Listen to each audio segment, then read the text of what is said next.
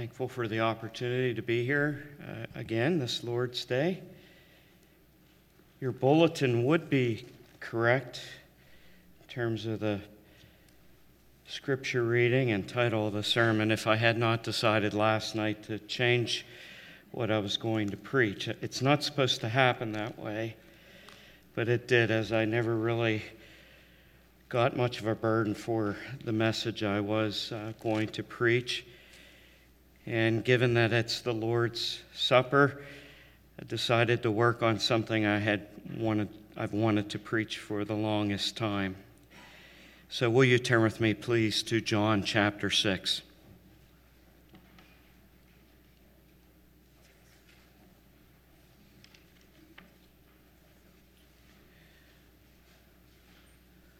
John chapter 6.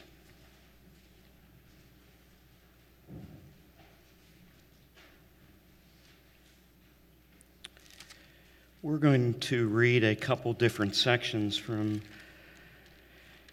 this chapter. I wish I could read the whole thing, but uh, that because it gives a, a, great sense of the context. It's actually one of my uh, most favorite chapters in all of the Bible.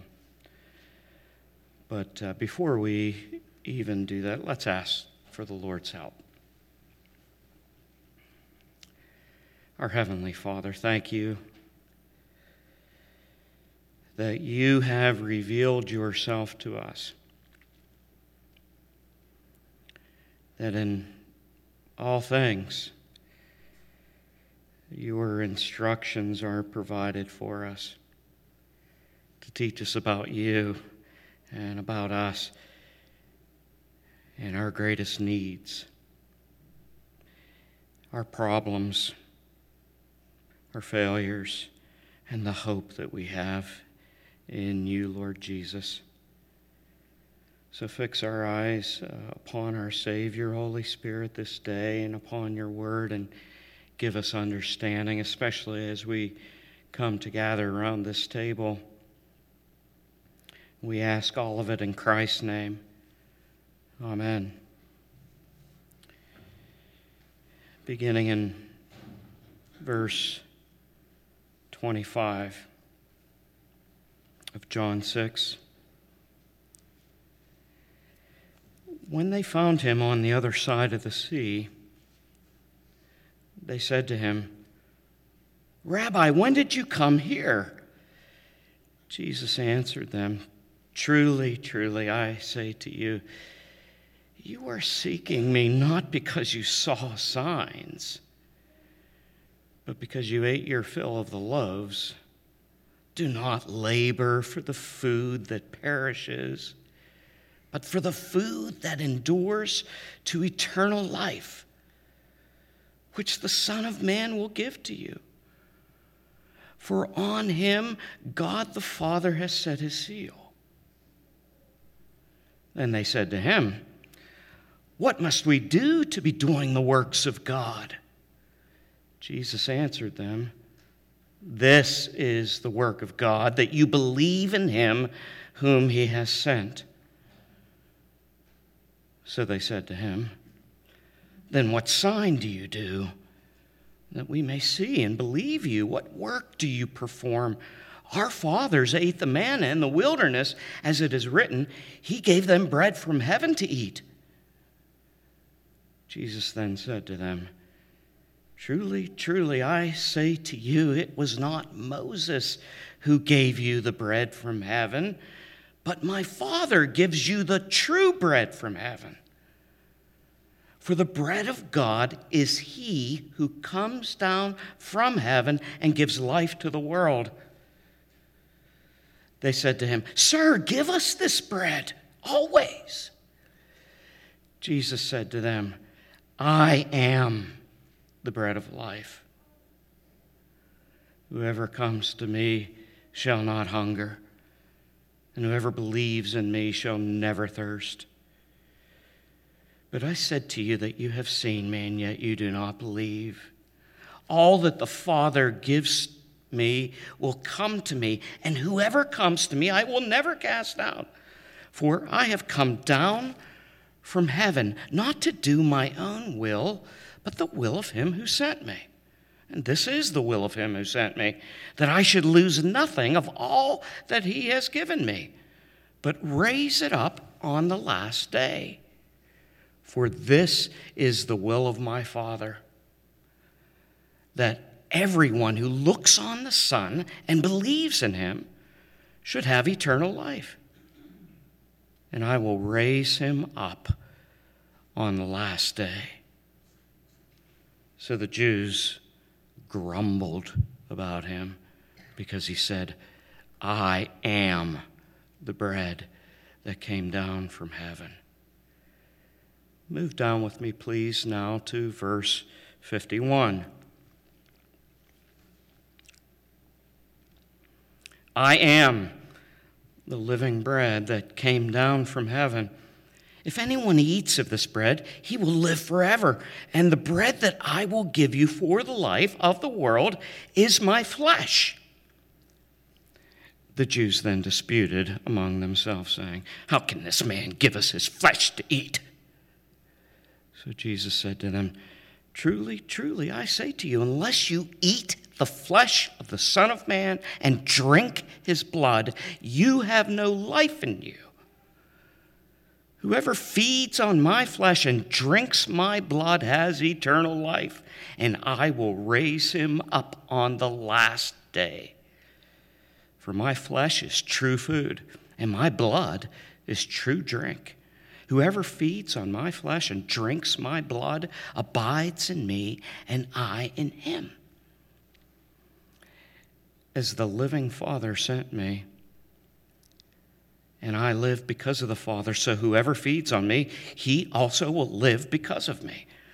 This is the bread that came down from heaven, not as the fathers ate and died. Whoever feeds on this bread will live forever. Jesus said these things in the synagogue as he taught at Capernaum. When many of his disciples heard it, they said, This is a hard saying. Who can listen to it? But Jesus, knowing in himself that his disciples were grumbling about this, said to them, Do you take offense at this? Then what if you were to see the Son of Man ascending to where he was before? It is the Spirit who gives life, the flesh is of no avail. The words that I have spoken to you are spirit and life. But there are some of you who do not believe. For Jesus knew from the beginning who those were who did not believe and who it was who would betray him. And he said, This is why I told you that no one can come to me unless it is granted him by the Father. After this, many of his disciples turned back and no longer walked with him. So Jesus said to the twelve, Do you want to go away as well? Simon Peter answered him, Lord, to whom shall we go? You have the words of eternal life. And we have believed and have come to know that you are the Holy One of God. This is the Word of God. This past week, you may have heard the story about the Delta Flight 2385 parked on the tarmac at JFK International Airport for several hours. Was to fly to Miami, but because of the weather in New York and the weather in Miami, the flight was delayed, and there it sat on the tarmac. And if you've flown before and you've had such a delay, it's a pretty frustrating thing to be in a plane for a couple hours that isn't moving while you're packed in that plane like sardines, right? It's rather frustrating. I'm thankful for times like that that I can actually fall asleep. But this plane sat there for somewhere between six and eight hours. And eventually, I don't know at what point, the, the people began to become more and more visibly frustrated. There was a delay for them to eventually bring drinks and snacks. Some people claim they never offered, but you know, there's always this uh, contention about what was said and done and what actually took place. And fights actually started to break out on the plane, and the police had to be called to come and resolve the conflict. Eventually, the flight took off some eight hours after it was scheduled to leave. You can understand if you're in that situation how that could happen. We can sum it up. People started to grumble about the inconveniences they faced on their flight. And about such things like, hey, you know, when are you going to give us, offer us some drinks and some food? And we know in the Bible that type of thing took place, don't we? In the wilderness. As the people were going along grumbling and I have to be honest, as I've put myself in that situation, I couldn't see myself responding any differently. Grumbling about water and bread and meat. And in Numbers 11, which I believe is looking ahead to what we're reading in this chapter, and maybe you've never seen this before, one of the things the people said was this oh, that we were back in Egypt. Do you remember when we were in Egypt? We ate fish for free. And then they went on to talk about cucumbers and melons and leeks and onions and garlic. But all we have now is this stinking manna. And they're grumbling about not having any meat, and God says, I'll, I'll give you meat. I'll give you so much meat that it's eventually going to come out of your nostrils. I mean, how about a little bit of compassion, Lord? But you see, he was pointing out something very important. You're not seeking me, you're rejecting me. You want the stuff I give, and, I give it. In my grace and mercy, I freely give it. But you're not looking to me. You're rejecting me. And Moses says, uh, you know, Lord, how can I give them all this to eat? You know, he, he told them, I'm going to give you everything you want to eat. You'll have it until it comes out of your nostrils. And then he said, maybe you've never seen this. I actually have never, it's, this has never registered with me until this morning.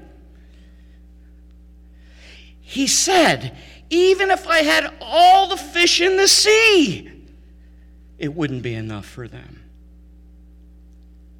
What was Moses saying? How can I provide this food, Lord? And the Lord says, uh, Moses, this isn't about you. This is about me. Is my arm too short that I am unable to do this? And then he sent them meat, he sent them quail, three feet deep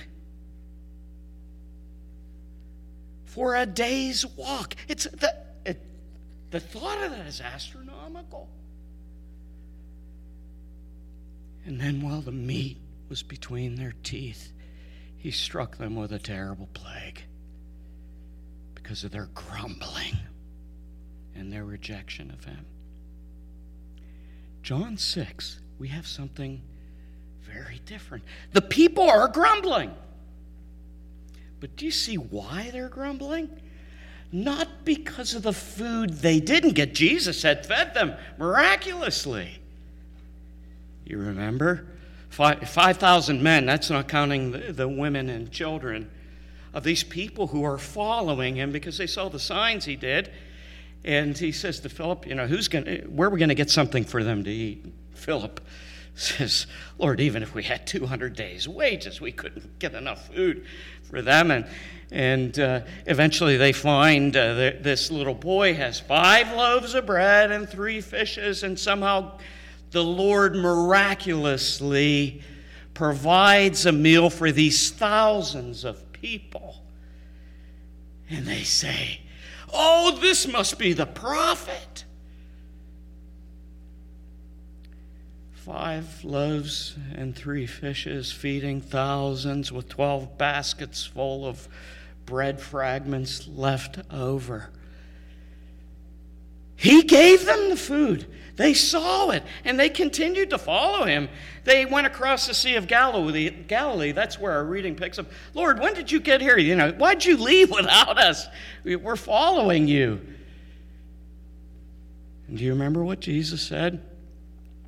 By the way, this is something of an introduction, but my challenge is coming way later in the sermon. Don't worry, I'm not going to preach the three hour sermon that Jeremy mentioned earlier. And I, am not watching that clock, but I have my watch up here. Do you remember what he said? You're, you're not following me because of the signs.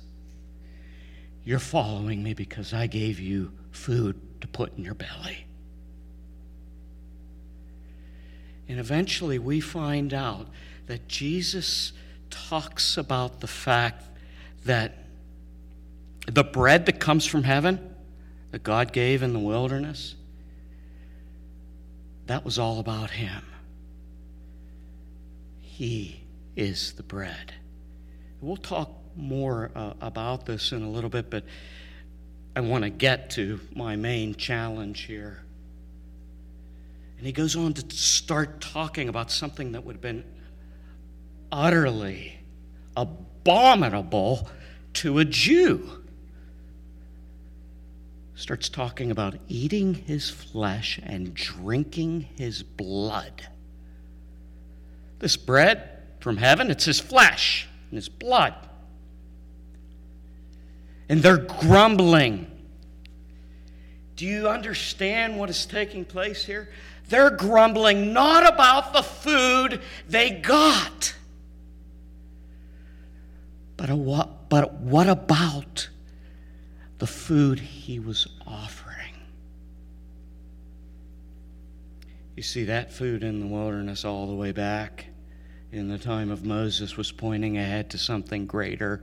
That miracle of provision was pointing ahead to the food he had to give as Savior. And he was telling them, I want you to feed on me.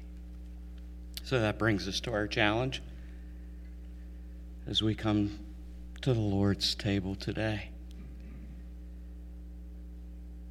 That we would come to feed upon Jesus Christ, which is none other than receiving Him anew as our Savior. as we continue to look at this text. Not much longer, actually. And you hear a, we, we read it all about eating flesh and drinking blood.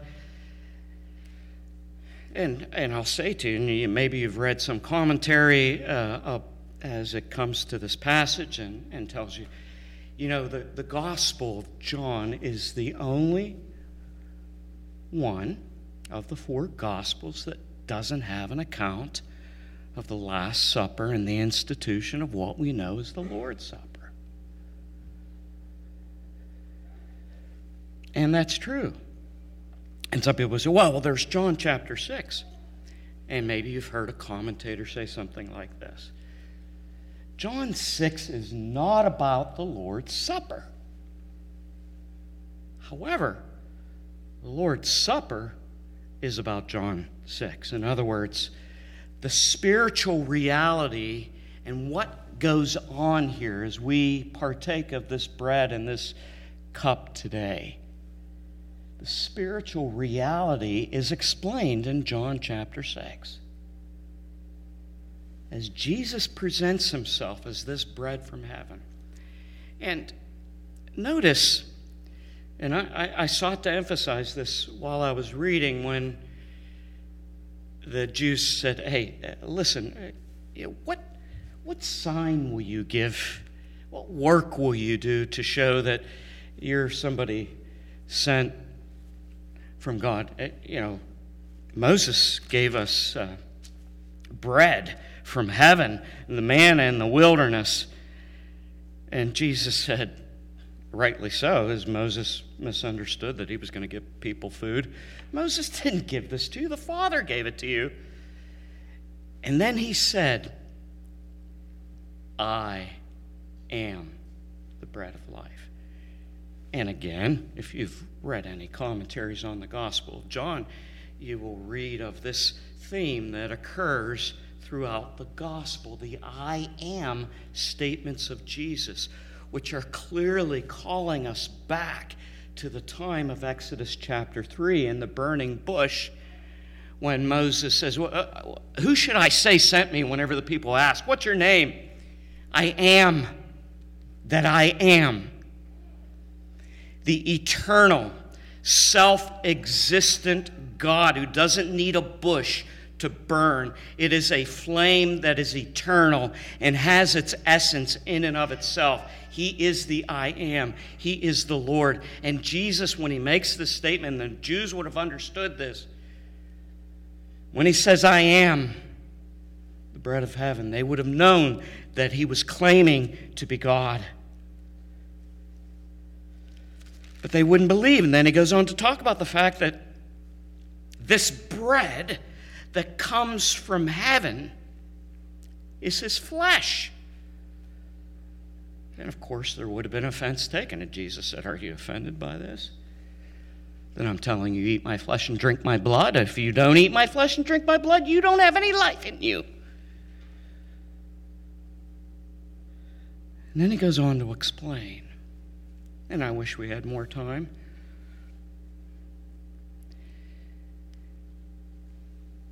My flesh. Say you have to eat my flesh and drink my blood. You're misunderstanding. My words are not about flesh and blood in the end. They're about something spiritual. They're about the fact that I am the one who gives eternal life. Not just life to sustain you through bread and meat, but eternal life. And then he says, It is verse 63 is the key verse of this chapter. It is the Spirit who gives life.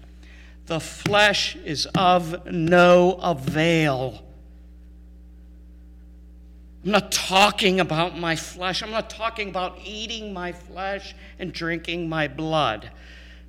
But he did state it in a way that he knew would offend them because he knew they were following him for the food he gave them. Jesus sometimes said things to create offense on purpose. And then he says, The words that I have spoken to you are spirit and life. But some of you won't believe, and here's a this chapter. I, I'm not opening this up. It's a wonderful chapter on effectual calling. The idea that if you believe on Jesus, it's because God has worked it in your heart to believe on Jesus. Some of you don't believe. And they turn away. They, they, they, they're offended by Jesus, by what he has to say. And then he turns to the disciples, and this is important too. This moving statement that occurs turns to the 12. Are you going to go away too? You going to turn away? And Peter, sometimes he got it dead on. He was always quick to speak. Sometimes he got it really well, and other times he didn't. he got it really well this time. Lord, to whom shall we go? You have the words of eternal life. Peter got it. Jesus wasn't talking about his flesh and blood. He was talking about himself as a Savior and recognizing he brought the good news, he brought the eternal life. If they feed on him, they would never hunger or thirst again. They got it. And here's what the Lord's Supper is all about this bread. And you, you go, you know, we're, we're, further informed in Matthew 26 and Mark 14 and Luke 22 about the Last Supper and what it represents. The bread, Jesus said, is my body. The wine, the cup, is my blood. But when he says that, and I, I say some of the reformers here, got it right to say when he says is, it means signifies. The bread signifies my body. The blood signifies, or the, the cup signifies my blood that is given or shed. The bread, my body, which is given. That when we eat the bread and drink the cup, we are feeding on Jesus. Or, as reformers, I'd, I'd like to give a whole hour lecture on this, uh, but I won't. For reformers like Ulrich Zwingli and Johannes Oecolampadius and William Tyndale made it very clear to believe is to eat. In other words, when we're eating, we're believing on Jesus. Or I would offer somewhat of just a little bit of a, an adjustment here. When we take that bread into our mouths and drink of that cup and take it into our mouths, we are receiving Jesus Christ anew. It's not like you receive him once and done and, and he leaves, uh, that type of thing but we are receiving him anew. We're being, we're communing with him anew. And so it isn't, as the Roman Catholic Church teaches, that somehow, while the outside of the bread and the, the cup appear to be bread and wine or grape juice, in terms of the smell and what we see and what we taste, somehow the essence of it is changed into the body and blood of Jesus Christ so that we are truly feeding on the flesh and blood of Christ. We can't accept that, and we can't accept the, the uh, Lutheran doctrine that while the essence of the bread and the, the wine remain exactly as they are, somehow mystically surrounding those elements, the literal flesh and blood of Jesus Christ, which we can't see, which has its own problems to say it like this, we are truly taking in the flesh and blood of Jesus Christ. Nor, and I'll get my, I get myself, I'll get myself in trouble, maybe here in, in OPC churches.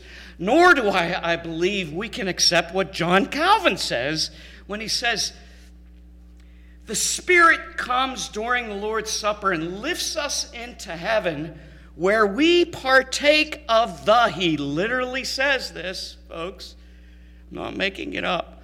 We partake of the vivifying flesh of Christ. How does that happen? How are we partaking of the vivifying flesh, the life giving flesh of Jesus? He says it's a mystery. And I, I I don't believe we, we ought to accept that. And as somebody who has an interest in church history, uh, Ulrich Zwingli is often maligned as teaching this bare memorial view of the Lord's Supper. We're just remembering what Christ did. That's not what he teaches at all. He teaches that Christ is present here, and we are feeding on him spiritually by believing on him, or as I said, receiving him. We're not, My brothers and sisters, when we come to this table, we're not getting a different Jesus than what we get when we believed on him when the gospel was presented to us, but we are getting him in a very special way as we partake of that bread and that cup. And what a blessing it is. We are feeding on Christ. I think it's problematic to talk about sacramentally feeding on his flesh and blood, which many Reformed theologians will, will do. But rather, I want to say we are feeding on Christ. We are receiving him anew, the very one in whom we believed. We are communing with him, this one to whom we are united. And what a glorious blessing it is. And so in the Lord's Supper, we're not coming like the Jews in the wilderness and the Jews in, at the Sea of Galilee. We're not coming for what Jesus gives us. We are coming to Him for Him, not coming to Him for what He gives, not coming so much for the gift, but for the giver. We are coming to feed on Christ. May that be the case for us today. May we rejoice in it. Come to Jesus and feed upon him. And oh, beware of when you go away of any grumbling in the heart that would lead you to complain about what he hasn't been giving you when he is giving you himself. Let's pray. Our Father, we thank you for Christ. We thank you, Lord Jesus, that you have given yourself, you have shed your blood, and you want us to feed upon you.